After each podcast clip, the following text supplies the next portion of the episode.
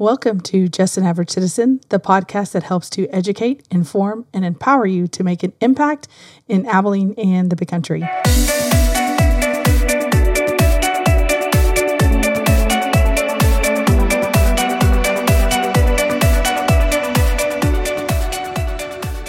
So, welcome to this episode today. I'm so excited you've joined me.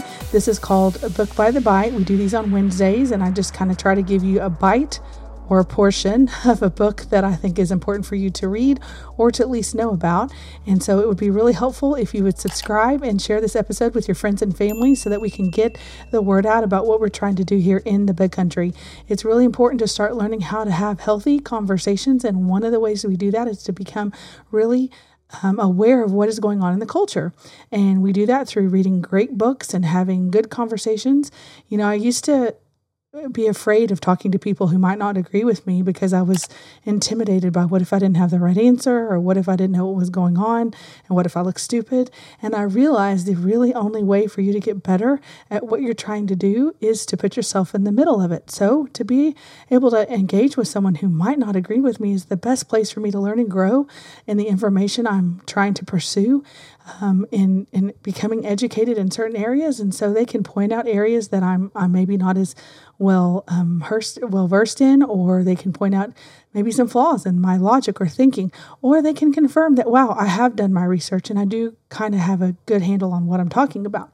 So don't be afraid of going into the battle unprepared. You know it's good to have kind of the lay of the land, but don't walk away from it because you want to be able to test the waters and see where you need to work on improving your skills.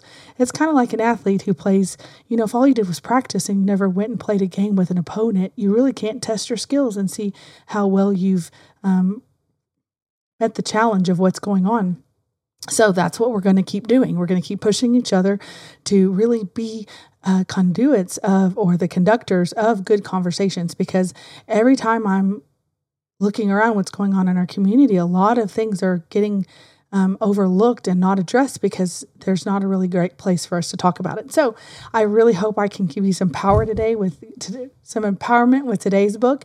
It is actually called The Doctrine of the Lesser Magistrates. And before you start to go, I don't even really care about this book, I don't want to know. This is a short book, so this should be a one segment a one podcast, one episode book by the bite, but I really think it's foundational to empower you to know how to respond to things that are going to come our way. You know, I've been through a lot of different um, experiences in the last week, and one of the things that God showed me is that if I stand up and do the right thing, I'm going to see his provision in the days ahead. Because a lot of times our culture says, don't do it, it'll cost you everything. And sometimes it does. But then there's this amazing factor that most people don't um, consider is that is God is our provider, and when we stand up and do the right thing, He's going to come in and um, bring us the things we need to equip us and prepare us for the battles we have to face ahead. And part of the reason we're in this soft place is because we have not been doing the right thing. We've not been battling well for the hearts and the minds of people through bringing our influence into the culture. And so it's not about you know being political. It's not about being um, you know overbearing. It's about there are people vying for your attention and um, acceptance of their ideas, and for um, those who are have a biblical worldview or those who are are um, pursuing the life God has called us to. If we kind of bow out and don't offer our input, insight, and wisdom that we've learned along the way, then there's a huge void going on. And don't worry, the secularists, the humanists, the godless people who are trying to figure out how to take over the world, they're gonna they're gonna have their say. And and maybe that's a little extreme. They're not trying to take over the world, but people who don't understand that all all things come from God, they're going to be living a different life. So they've been having free reign into the the culture and the conversations in the culture for a long time. So let's take that back and let's just begin to offer what we know to be the most valuable truth, and that is God's word. And so this book is going to be a great way to get that started. So uh, it's a small book. If you want to invest in reading a small book that makes you feel kind of excited about what's going on, this is a great one, and that's probably why it's such a short book by the bite because it is not a long one. And I will say, if you get through the first half of the book, it's great. The second half kind of um, reiterates what the first half says. So I'm going to try and show you what I've learned from this book and what I think some great takeaways are from you. This is written by Matthew Trewhella. It's a proper resistance to tyranny and a repudiation of unlimited obedience to civil government. And you know, I didn't really have any grid for this before the 2020 year of COVID and the election and and all the things where we started getting inundated with, you know, to love your neighbor is to do whatever it takes to protect them you know, to um, honor God, it's Romans 13 is to do whatever the government tells you to do, or respect everybody who who's an authority over you because authority's been placed by God. And and you know, there's this tension we walk in. Yes, we have to respect those in authority, but sometimes they're going to require us to do things that are not right. And how are we going to move forward? Are we just going to sit and twiddle our thumbs and think, oh wow, this is not right. I should do something. But Romans 13 says I'm supposed to submit. You know, I'm supposed to to let God be in control, or is God raising you up? to be the conduits of change that bring about the righteousness he desires for our community. All right, so let's get started. Okay, the introduction, um, there's about 12 chapters, I think, in this book. And so I think this quotation is a good one to start off with. It says, Unknowingly, Americans have accepted the role of Huxley's servant minded people for decades. Okay, so uh, uh, Aldous Huxley, in his book Brave World, Brave New World, wrote a citizenry of slaves who would love their enslavement. Huxley writes, "A really efficient totalitarian state would be one in which the all-powerful executive of political bosses and their armies of managers control a population of slaves." Who do not have to be coerced because they love their servitude. So, unknowingly, Americans have accepted this role. We don't have to be coerced because we love their we love our servitude of Huxley's servant minded people for decades. This is due in part to the fact that people love comfort and tend to avoid conflict. And so, this is a place where you can go, um, Yes, that's me. And I'll just let you know most people want to avoid conflict because we have lost the ability to conflict well. Conflict is not a problem. In fact, it is an opportunity for us to engage in more um, in depth conversations. Conflict is being confused with being argumentative or hostile.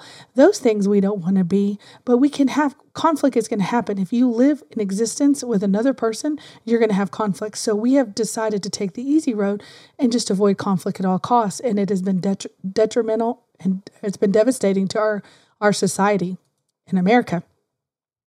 Okay, so um, it says in the past, the pulpits in our nation instructed the people in purpose, functions, and limitations of the state. Many pastors preached every year what became known as the election and artillery sermons. These sermons were routinely preached during the first hundred years of our nation.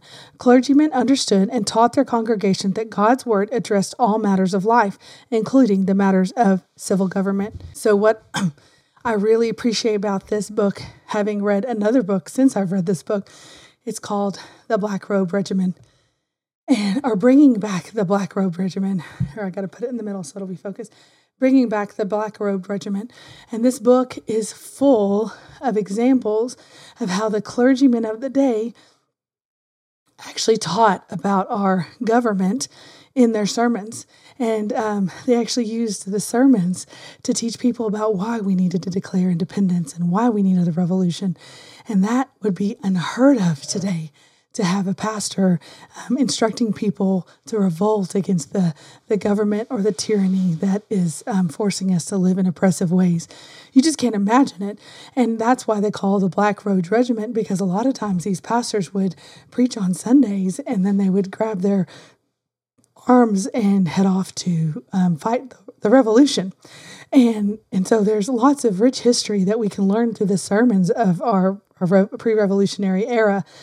But however, it, as it says here today, however, most pulpits are silent about God's word when it comes to civil government. In fact, most just teach unlimited obedience to the state as though there are no limitations to the state's rules. By default, they teach whatever the civil, civil, civil government rules legislatively is therefore the will of God. And I've seen this happen here locally. You know, we're always trying to figure out where this applies to us here in the big country. And I remember when I started realizing that there was uh, there was smut in our public libraries in the children's sections, and we were really doing our children a disservice by exposing them to these um, adult content at an early age where um, they weren't mature enough to be able to handle it. And I, I, I, joined a group of parents who were like, we need to get this out of the library. So they went and approached the mayor and one city councilman, I believe, and they tried to get something resolved there. And there was really no path forward. And the, the city government didn't really seem to care about these books or do anything about it. So the parents then went to the public and started de- declaring in public what they had said in private. And what was sad is instead of going, wow, we really need to resolve this, the city um, government took a, a really hard stance and said, listen, this is not our problem. This is the parents' problem, and you have to monitor what your kids do. And we don't have to protect the public spaces from being um, potentially. Uh, destructive places for our children. It's the parents' job to take care of it. And they really double down their position and saying this is the you know First Amendment rights. We've got to protect those and and all this stuff. And and really it was like where are the leaders standing up to protect our kids? Because there are things that are in available in our uh, children young adults section. They call it young adults. It's really the 12 to 17 section that are so vile. I i would never want my husband to even read it and he's a grown man. I don't want him to have those thoughts and those things um, just the the violence and the abuse of drugs and and and sex and all those things that are allowed because they're fictional stories for kids, it just shocks me. And that's where I started wondering why are these I thought, you know, oh, let's get around. Let's all part, let's all stand together. And I realized there was very few willing to stand because they didn't understand what it meant to stand. They thought, that's not my job until someone tells me it's legal or until someone says it's okay. I'm just going to wait because my hands are tied. The law says my hands are tied. And it was just like, are we living in bizarro world, you know? That an adult would allow the violation of a child to happen under his care or would we want to stop those books from getting in and and that just led me on this journey to where I am now so I understand more now that it, it's it's hard for adults to understand these things, but it doesn't mean we're not responsible for our actions. The authority of the state does have limits. Okay, let me come up here. I'm trying to give you the highlights, but the the clergyman that I talked about um, was pre- ever present in the Revolutionary War area era. The Reverend William Gordon of Roxbury, Massachusetts, preached regularly regarding such men in 1794 when he declared, Though the partisans of arbitrary power will freely censure the preacher who speaks boldly for the liberties of people, they will admire as an excellent divine the parsons whose discourse is wholly in the opposite and teaches that magistrates have a divine right for doing wrong and are to be implicitly obeyed, men professing Christianity as if the religion of the blessed Jesus bound them to bow their necks to any tyrant. We're not required to bow our knee to any authority. We're only to bow those who honor, well, let's get into that. I won't I won't split hairs here, but it says the authority of the state has limits. America's present-day pulpits need to repent of their idolatrous views regarding the state. True Christianity produces liberty. Okay? And so it talks about even how those who hated Christianity understood that the we the English owe the whole freedom to their cons, uh, uh, owe the whole freedom of their constitution. Um, okay, so let's look here. Thankfully, America's founders established three well known boxes by which we can preserve liberty and resist tyranny. They are the ballot box, the jury box, and the cartridge box. The ballot box provides opportunity to remove unjust rulers through the vote. And we have an election coming up, um, a primary on March 5th, where we have the chance to vote in who we want to represent us. The jury box provides citizens not only the right to judge the facts in a case, but to judge the law itself. The jury can determine whether a law is misapplied or can find a law can find a law unjust or immoral altogether. The jury can acquit on either basis, either basis, regardless of what the judge or jury instructions say. The cartridge box refers to an armed citizenry. Citizenry, sorry. America's founders knew that an armed citizenry not only helps repeal an invading foreign force, but also check, acts as a check against tyranny from our own government. But a lesser known tool, which the founders themselves employed, is the doctrine of the lesser magistrates. The lesser magistrates doctrine provides the best means to rein in higher authority that has spurned its limitations. The doctrine of the lesser magistrates is rooted in Scripture and found throughout the history of mankind. The doctrine offers great hope to a nation of people who groan under the yoke of tyrannical behavior by the state. This book spends little time decrying darkness. Rather, this book is meant to bring hope and encouragement. It places the hands of those uh, places within the hands of those concerned about our nation a blueprint, a means by which a stand can be made against federal government that has trampled our Constitution, assaults our person, liberty, and property, and impugns the law of God.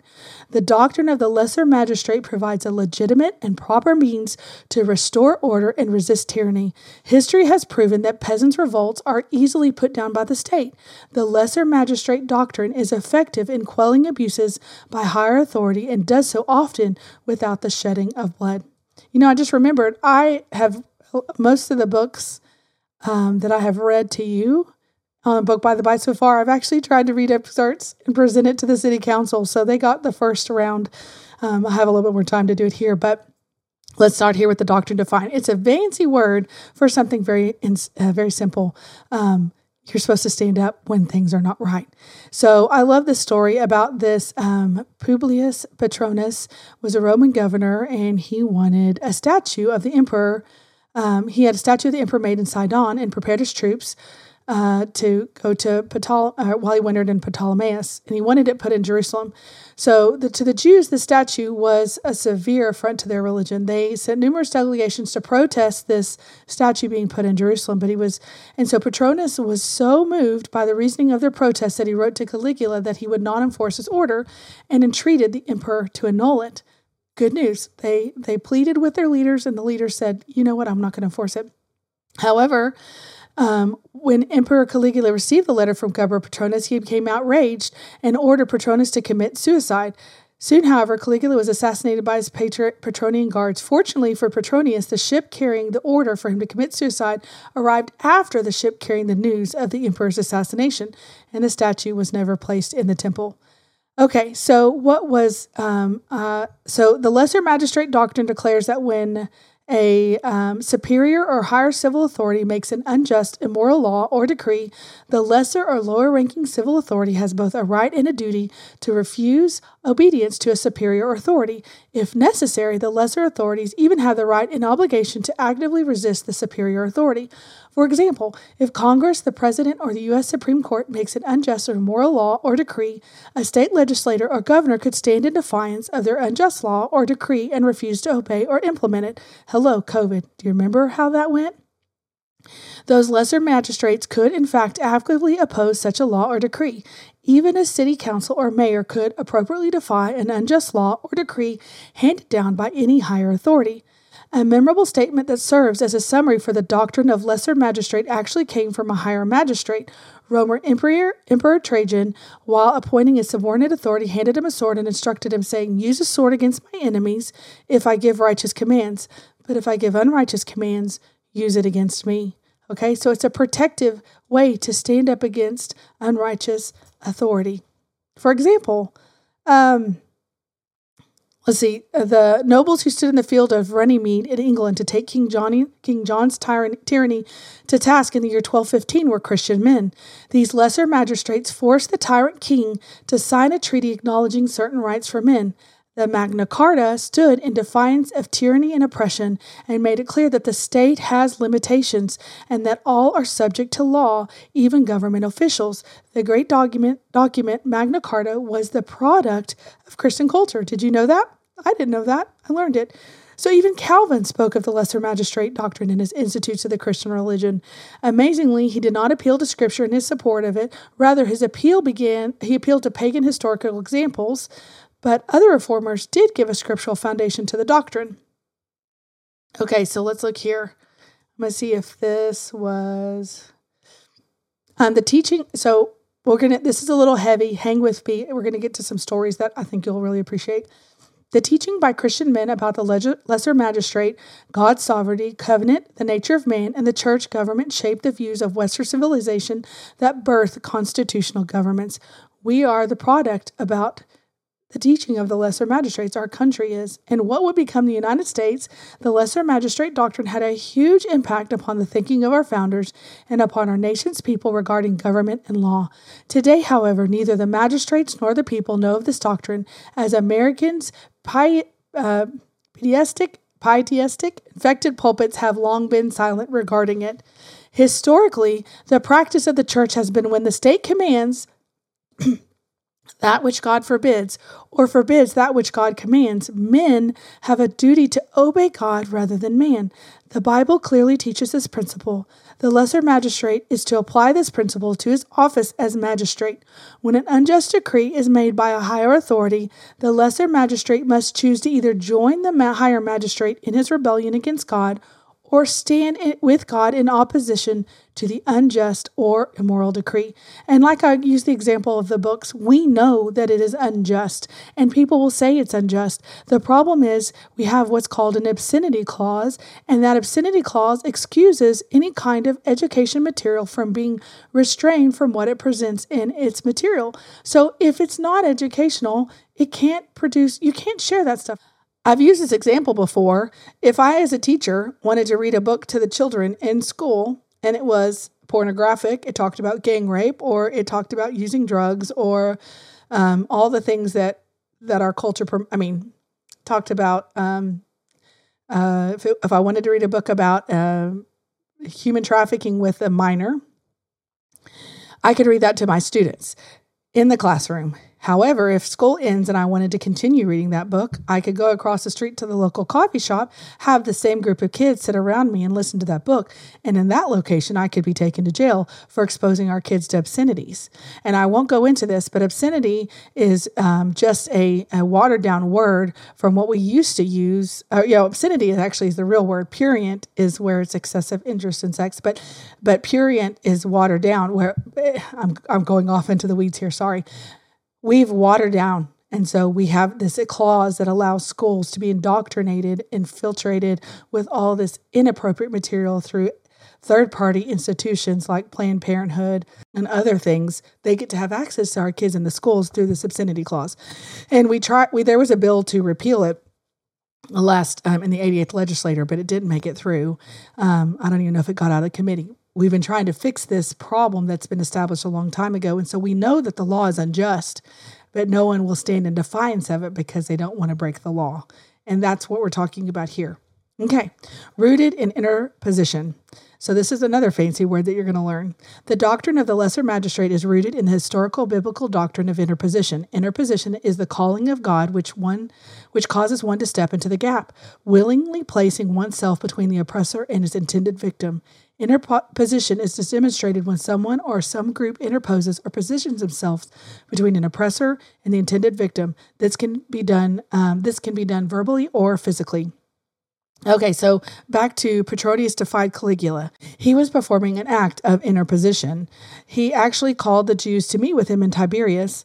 When the Jews arrived, they were horrified to see his army, two legions assembled before him. The Jews stood on one side and Petronius stepped between and, and the army on the other, and Petronius stepped between them. He then said to the Jews that this army was assembled under the authority of Caligula, who ordered the army to war against and destroy them. If resistance was made, having the image placed in the temple, but he went on to say, I love this this this little monologue. Yet I do not think it is just to have such a regard to my own safety and honor as to refuse to sacrifice them, his own safety and honor, for your preservation, who are so many in number, and endeavor to preserve the regard that is due your law, which as it has come down to you from your forefathers, so do you esteem it worthy of your utmost contention to preserve it. Nor with the supreme assistance and power of God will I be so hardy as to suffer your temple to fall in contempt by the means of the imperial authority. I will therefore send to Caligula and let him know that what your resolutions are, and he will assist you as far as I am able that you may not be exposed to suffer on the account of the honest designs you have proposed to yourselves, and may God be your assistant, for his authority is beyond all the contrivance and power of men. He took that position and said, Listen, I understand what you want, and I understand the rule the law is unjust and it is or it's in contradiction to what you can do by your traditions and the power of your God. So I will fight as much as I can to prevent this from happening. Um, the interposition of the lesser magistrate requires a willingness to risk, risk personal security for the sake of justice. Such risk is paramount to the lesser magistrate doctrine. Okay, so in America, an example of interposition took place. Uh, let's see here. I'm going to look and see. I have one little page that I didn't put. Okay, yes, this is what I wanted to do. I didn't want to show it to you. I just wanted to quickly run through it. Scripture and history are loaded with interposition. For example, when the midwives prevented all the male Jews, uh, the male uh, the male Hebrews, there we go, newborns from being killed, they interposed for the babies. Um, also, we had um, in 1 Samuel chapter 14, King Saul made a foolish decree saying, No one can eat until we win the battle. And of course, what happened? It said Jonathan ate, and the people actually interposed for Jonathan so his dad wouldn't kill him. And then in the fourth century, the church Ambrose interposed on behalf of righteousness when he blocked the churchman Ambrose interposed on behalf of righteousness when he blocked the doors of the church to refuse Emperor Theodosius entry. Theodosius had unjustly killed 7,000 people in Thessalonica as a reprisal for certain men in the city having killed some Roman officers. Ambrose stood in the doorway of the church and denied the emperor access until he publicly repented and made restitution. Theodosius did repent and made restitution. And then um, also, um, Ceausescu's Romania. This is the one I, I, I tell people this all the time, and it just made such an impact on me. He was um, it was 1989, and the revolution began in, in Romania. And the people of the church learned of their pastor's impending arrest and gathered to blockade the doors of the church to interpose on his behalf and resist his arrest. Because once you're arrested, you were never heard from again. The secret police sent to arrest Laszlo Tokes was accustomed to compliance. When the people blocked the doors, they were stunned by these actions and merely parked their cars down the street to wait the people out. So they just waited them out. They knew they would get them eventually. As word spread, however, more people arrived to blockade the pastor. Within a few days, a thousand people surrounded the church and would not leave. News of this spread to the other areas, and nationwide revolution broke out.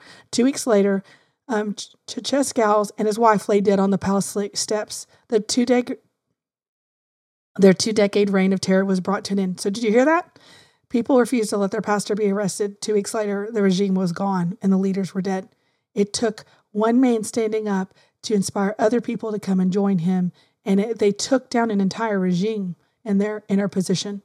In America, an example of interposition took place in the 1980s and 99s and 1990s when tens of thousands of people were arrested at abortion clinics for blockading the doors, interposing on behalf of the helpless preborn threatened with brutal death. When the press questioned the legitimacy of such acts, they were informed by those involved they were simply simply practicing the historic Christian doctrine of imposition. And it's crazy now where we know that there are people who've been praying and singing at um, abortion clinics and are, are um, sentenced, I believe, to 11 years for praying and singing in abortion clinics in, in our country in the year 2024. It's ridiculous what's going on because no one will stand up and stop the unjust laws. And so it's gone to a point where if you sing and pray in front of an abortion clinic, you can be taken to jail for more than a decade. Historical American Jewish jurisprudence recognizes the doctrine of the lesser, lesser magistrate is rooted in the doctrine of interposition. Black Law's Dictionary defines interposition as the doctrine that a state, in the exercise of its sovereignty, may reject a mandate of the federal government deemed to be unconstitutional or to exceed the powers delegated to the federal government. The concept, sorry, the concept is based on the 10th Amendment of the Constitution of the United States, reserving to the states powers not delegated to the United States. so, America's founders, however, understood that the acts of interposition were not dependent upon favorable rulers by the higher authority.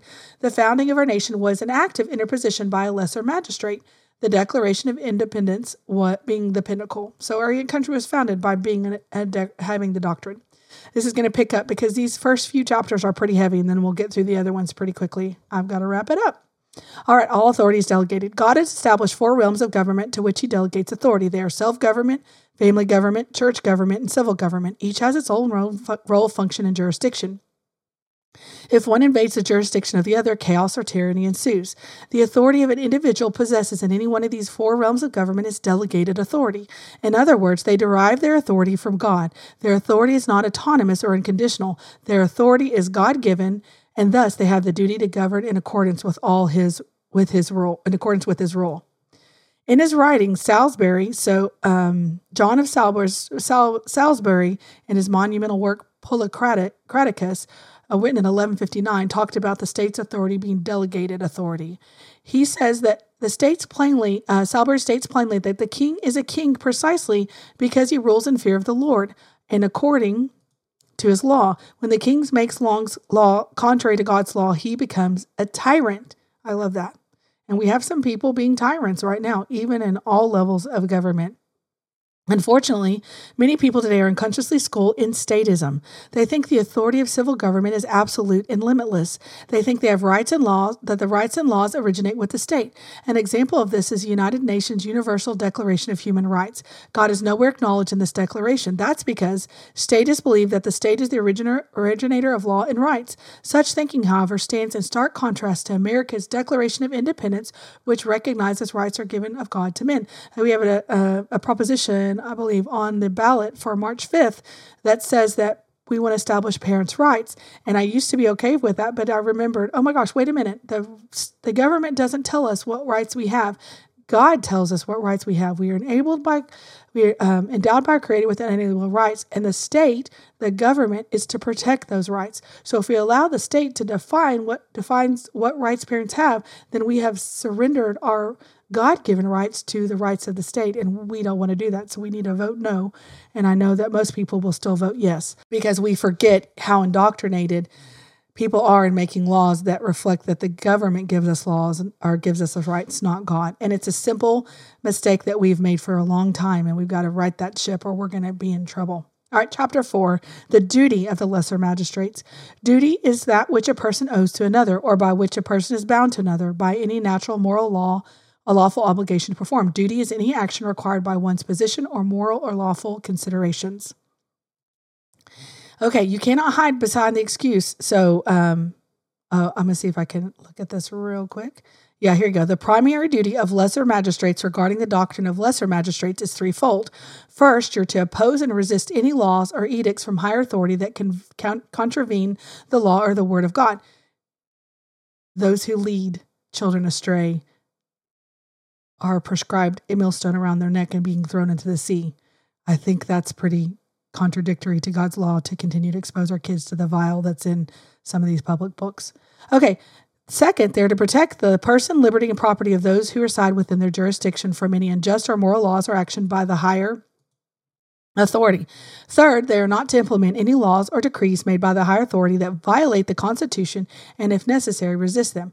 They cannot hide behind the excuse, I'm just doing my job or I'm just following the law of the land, as I've heard. My hands are tied. No, they're not. The duty of the lesser magistrate is to uphold that which is right in the sight of God and protect the people where his local authority or function resides. This is a sacred duty. We define it as sacred because it is founded in Scripture and proceeds from God. When we speak of lesser magistrates, we're usually talking about a more local authority. Whatever the local authority may be, its jurisdiction is smaller than the higher authority that legislate an unjust or immoral decree. Whether a governor or a state legislator standing in defiance of the president or Congress or Supreme Court, or whether a mayor or city council standing in defiance of a governor or Congress or state legislator, the authority of the lesser magistrate is more local than the higher magistrate. There's other areas we've been battling this within our city, and I won't go there now because of uh, for sake of time. The lesser magistrates in America today need to be reminded that a magistrate who upholds or follows an unjust or immoral law becomes complicit in the higher authority's rebellion against God. Okay, so this is interesting. The lesser the um, the following list demonstrates why resistance by lesser magistrate is wise and necessary to turn back acts of tyranny by the higher authority. Remember, once somebody decides not to obey God, they become tyrants. It's that black and white. Lesser magistrates already possess lawful God given authority which they may invoke. Lesser magistrates have been supported by many in their successful bid to achieve office. Therefore, they have an established power of base of popular support already in place. Lesser magistrates usually have constitutional precedent and law on their side, so that, in other words, there is some heritage or history to, be, to which they can appeal. Lesser magistrates already have access to public forum by which they can articulate the particulars of the grievances involved. Lesser magistrates, by virtue of their office, are able to address the paying pangs of conscience, doubt, and indecision of the people when they see tyranny developing in their nation and see the need for resistance. People respond to honorable and authoritative leadership so they recognize the lesser magistrates God given authority to resist the unjust, immoral law and can rally behind them. Lesser magistrates can provide relief, refuge, protection, and support for the distressed more readily than can ordinary individuals, becoming by their office an instrument of temporal deliverance, salvation for the distressed. This institutionalized deliverance, a theme reiterated in Scripture repeatedly, this is repeated in Scripture repeatedly Lesser magistrates can strike terror into the hearts of the oppressors. Lesser magistrates have the best chance of resolving injustice without upheaval or bloodshed. God declares a willingness to support such magistrates in their capacity and office as they represent what God instituted government to be a picture of true justice to culture and citizenry at large. Now, remember, just because you are, uh, you can be a lesser magistrate without an official title for sure. All right, so let's go here. Um, to standard for law. Um, Blackstone, who is the kind of the father of American law, he was an Englishman, but uh, so much of his um, wisdom was utilized in our country. Blackstone went on to say, Man considered as a creature must be necessarily be subject to the laws of his creator, for he is entirely a dependent being. Blackstone was simply acknowledging what Western man knew to be true. The law of God was the objective standard for Western civilization. So to say that Christian nation you know, that is a distraction and it shuts down conversation because it, our whole civilization in this part of the world was based on the rule of God or the, the laws of God. Yes, it was the objective standard. Okay, if there's no objective standard to judge the purpose and limits of the state, then the state can do whatever it pleases because the people will not know any different. If a citizenry, citizenry, does not know the purpose, function, and limitations of the state, which we are totally ignorant of right now, then the state can do whatever it wants to do because the citizenry doesn't realize anything improper is being done. Hello, mask mandate. Hello, stay at home. Those were all imp, uh, imp, uh, forced that forced us to do things the state did not have to do, and it was all walked back. But we we complied because we are obedient. We're like, oh, they told us to stay home. We better stay home. No, we didn't have to do any of that. And all their all the logic they presented to us was flawed and, and, and untrue. And they and they haven't walked that back yet either. Okay. For there to be any indignation towards acts of tyranny by the state, one must be able to identify tyranny. Remember, tyranny is anyone who does not obey the law of God. When objective standard is thrown off, law is easily and constantly redefined by the state and society. Man's passions and desires begin to determine what is lawful. Man makes himself the standard, becomes the nature of man. The standard changes all of the time. For this reason, an objective standard of law is always and everywhere necessary, one which does not change and which is applicable to all mankind. What every society needs is the moral law of God. His law is an objective standard. His law is an objective truth. He is the creator of all. He knows best how we are to be governed. He declares what is right and what is wrong. His law, truth, is not subjective, rather, it is objective. Chapter 6 The Rules of Law and Lesser Magistrates. I'm blowing through this, we're almost done.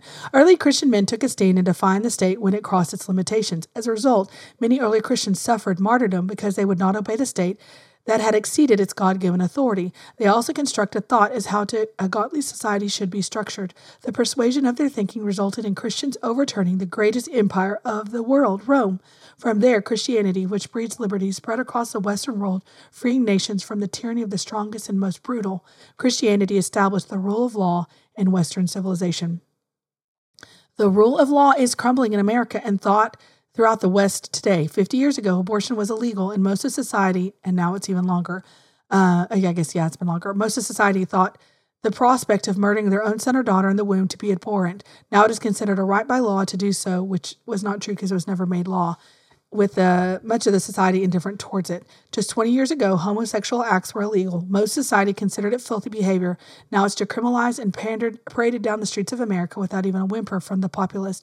Rather, many Americans now cheer homosexuals on as churches sit by in silence and are busy rewriting 2,000 years of biblical interpretation in order to accommodate the acceptance of homosexuality. And I think that tide is turning, which is good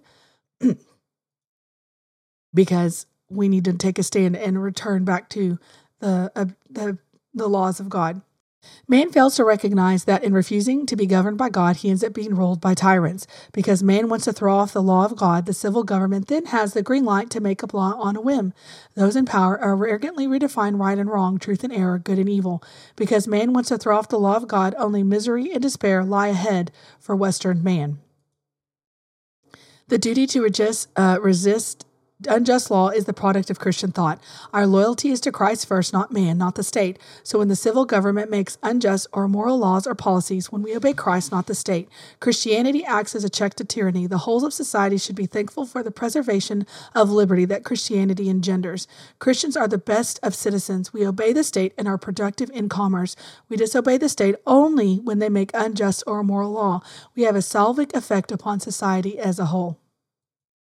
Chapter 7 Magdeburg and the Lesser Magistrates. The Magdeburg Confession is an important historical work because the pastors of Magdeburg were the first in the history of mankind to set forth in a doctrinal format what only later came to be known as the doctrine of the lesser magistrates. Though many men acted in accordance with this doctrine prior to Christ, showing that the doctrine is not only found in special revelation but also in general revelation, also referred to as nature, and though many Christian men acted in accordance with it subsequent to Christ's time on earth, it wasn't formalized as a doctrine until the reformers of the 16th century made it such then rightly they rightly assert that all authority is delegated from God. Therefore, if one in authority makes commands contrary to the word the law or the word of God, those subject to his authority have both the right to not obey and a duty to actively resist. Um, so John Knox, Holy Scripture, and the Lesser Magistrates. Let's see what's in this one. They played the common song. Okay. Um, He's talking about at a school board meeting where they'd gathered to oppose a bad policy the elected school board was implementing. The board was imposing the acceptance of homosexuality upon the students. They played the common song telling us that their hands were tied. Literally, I've heard that so many times here in Abilene. Their hands are tied, they can't do anything. And now we know this is untrue. They have the ability to do something, they just don't want to take the heat for it, and they're willing to let other people rise to the challenge. And we've got to shift that. We've got to be leading the charge on how we return back to the principles of God rather than waiting for someone else to do it for us, which was just following federal law and were powerless to do other than what they were commanded and expected to do. This is false. They actually had a duty to stand against the bad law and refuse to implement it, to interpose on behalf. Like, I know we have a transgender cheerleader at Abilene High School. We should say, no, that's not okay, but yet we do. And the reason why I know about it is my husband flew on an airplane with him and I've I've seen him in the parade. And those are things that are not okay. It's not okay. And we can say, no, it's not okay. You don't have to, you, you can't do that here, but we have failed to understand that we have the power to do that. Um, to impose on behalf of students and parents whose children will be corrupted by this bad policy, but they showed no fear of God, no concern for those parents on their children. Rather, they hid behind the common song of, We are not kings, we must simply obey, whether it good or bad. Take that up with those who made the law. They should have interposed. They had a God given duty and right to interpose. When lesser magistrates go rogue, when tyranny presents itself, almost never do the lesser magistrates stand and resist, whether the oppression and tyranny comes from the higher magistrate from the other magistrates. Even when some lesser magistrates take a stand, usually the majority will go along with the tyranny. This is how things always go when good becomes evil and evil becomes in good in a nation. Most go along to get along. That's what sustained Hitler's Germany and Stalin's Russia. And I know we're not on that same level, but I remember when I asked about an ordinance that's been on the books since 1986 and asked the city manager and the city council why they weren't enforcing it, they said because we don't have to, because it the Texas, uh, uh, the state law or something. I can't even remember what the reason was now. And so then I went to the police chief and I said, why, why is it still on the books? If it's not going to be enforced. And he's like, oh, I, he didn't have an answer for me.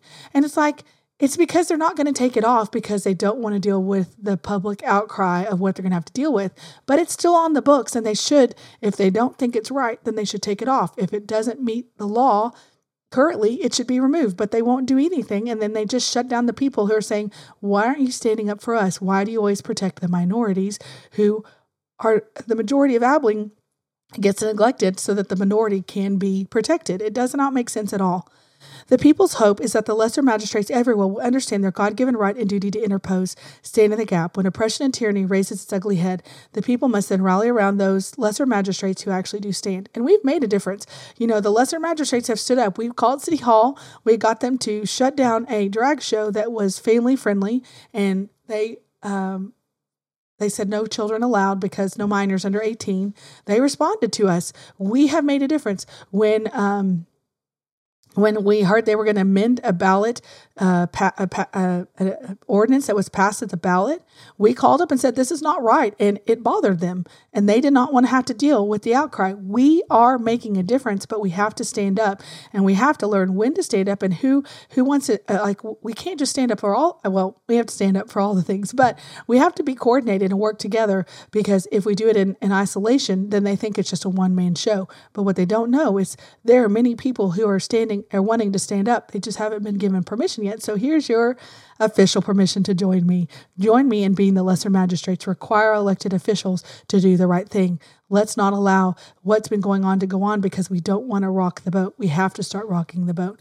and the role of the people in chapter 11. And then the last one is the lesser magistrate's doctrine in our day. So I just wanted to get through the last chapter so you could see. Um, that we we need to make a difference in our whole nation. That's the ultimate goal. But right now we can make a difference in Abilene and we can require our city officials to stand up. And I think it's really fun. Our city officials didn't really want to stand up to the men and the adults dress, um, dress uh, the men who dress like women and the adults who want to do um, period material in front of children. And they didn't want to stand up to it, but a business said, I don't want to put up with it. So they shut it down. They did shut down one um, about a year ago Guess it was, that was called family friendly, but they shut it down. They don't want to deal with it. And so I think it's interesting that then not much later, um, of the local pride group um, joined in um, with four other plaintiffs in the state of Texas to sue the state of Texas, Taylor County, and Abilene, um, the city of Abilene, for SB 12, which the, was passed last summer, that saying that um, you know you cannot do period material uh, sexually explicit material in front of children, and they they sued the state, they sued the city, and our local adults who are crying out saying you have to let us do this in front of kids they're offended because i believe the city i'm not sure i looked the city would not let them do their drag show at the zoo anymore. And um, which had children in it which had children putting dollar bills in grown adults um, clothing at the festival gardens uh, two years uh, two years ago, and they stopped that. And so the now they're suing the city because it can't be in front of children. Now they'll say it's it's suppressing their ability to make money. Isn't it interesting that men adults who want to do sexually explicit material can't make money unless they can do it in front of kids. They say it oppresses their First Amendment right. Again, we don't have the right to be You know, you don't have the right to go kill another person just because you want to. That's called murder. You know, there's laws against that. Oops, there's laws against that. You don't have the right to do whatever you want to. There are rights, and as a nation built on the Word of God, we have some. wrong You're not going to mess with kids. And you can't do that. And it's just interesting. The city didn't want to deal with it. So um, I feel like there's some interesting perspective and having um, a lawsuit brought to their attention where they now have to stand for it. And I know it's going to go on a while, and we're going to see what happens. Um, it's it's been going on longer than I want, but it's it's hard watching godly men and uh, godly men who you know want to serve Him, and they won't stand up in the way that you think is the the righteous way to stand up. And and it's like part of it is until you know better, you can't do better, right? And so I think as we continue to press in and say, this is what we require of you, then they can start to respond better. I hope. That's my prayer because I don't think they're bad people. I don't think they're out to do horrible things, but I do think they have taken a cowardly position on many stances, including the Sanctuary City for the Unborn ordinance, because they didn't vote on it. They just passed it to the ballot and they didn't even, they weren't willing to take it up on their own. They were forced to put it on the agenda so that it could go to the ballot. So there's been some positions that I've just really been disappointed that they haven't taken the stand that I would believe that people who are God fearing men and men would do. Um, but they haven't. And so that's why I think this is important. And that's why I'm so grateful for this tiny, tiny, powerful book. I know it was a lot of information. I know it's heavy. I know it's academic in some ways, but once you understand the power that you hold as a lesser magistrate, because, you know, the city council is a lesser magistrate to the county, the county is a lesser magistrate to the state, the state is a lesser magistrate to the, the federal government. And that's all where it stops because we don't have a world global government. that can enforce us to do anything that our, our nation doesn't allow. But anyway, so that's that. Um, so let's learn what our job is. And when we see something wrong, don't just go, well, we have to wait until we can have an election for it. No, we can push against um, bad laws. How do you think they overturned other laws that were bad? Did they just wait around until, did slavery end because they just waited around until they said it was no longer legal? No, it had to be overturned. It had to be resisted. We had lesser magistrates standing up and fighting for it. So I hope that encourages you. I hope that gives you permission to fight the good fight and to recognize that, like it said, uh, Christians actually bring about a better environment for most people. And I think that's what we got to remember is that it's not that we're trying to force people to live like we want them to live. We're just knowing that our way of life really improves the quality of life for everybody around us. And that's a good thing. So let's keep at it. Um, remember that uh, this is a great podcast to share with your, an episode to share with your family and friends because many people don't understand the power we have to stand up against tyranny. And remember, tyranny is just as simple as anyone who defies God, anyone who doesn't want to obey the laws of God is a tyrant. And we can stand against that. And so let's continue to educate ourselves, to be informed, and be empowered to make an impact in Abilene and the big country because we, if no one else does it, there's no one coming but for our backup. There's no plan B. So let's do it. Let's do it together. And I look forward to seeing how we can make a greater impact in our city. Don't forget, vote on March 5th, before March 5th. Early voting is February 20th to March 1st. Regular voting day is March 5th. Vote and show up at the primaries and make it your voice heard because it matters. And so until next time.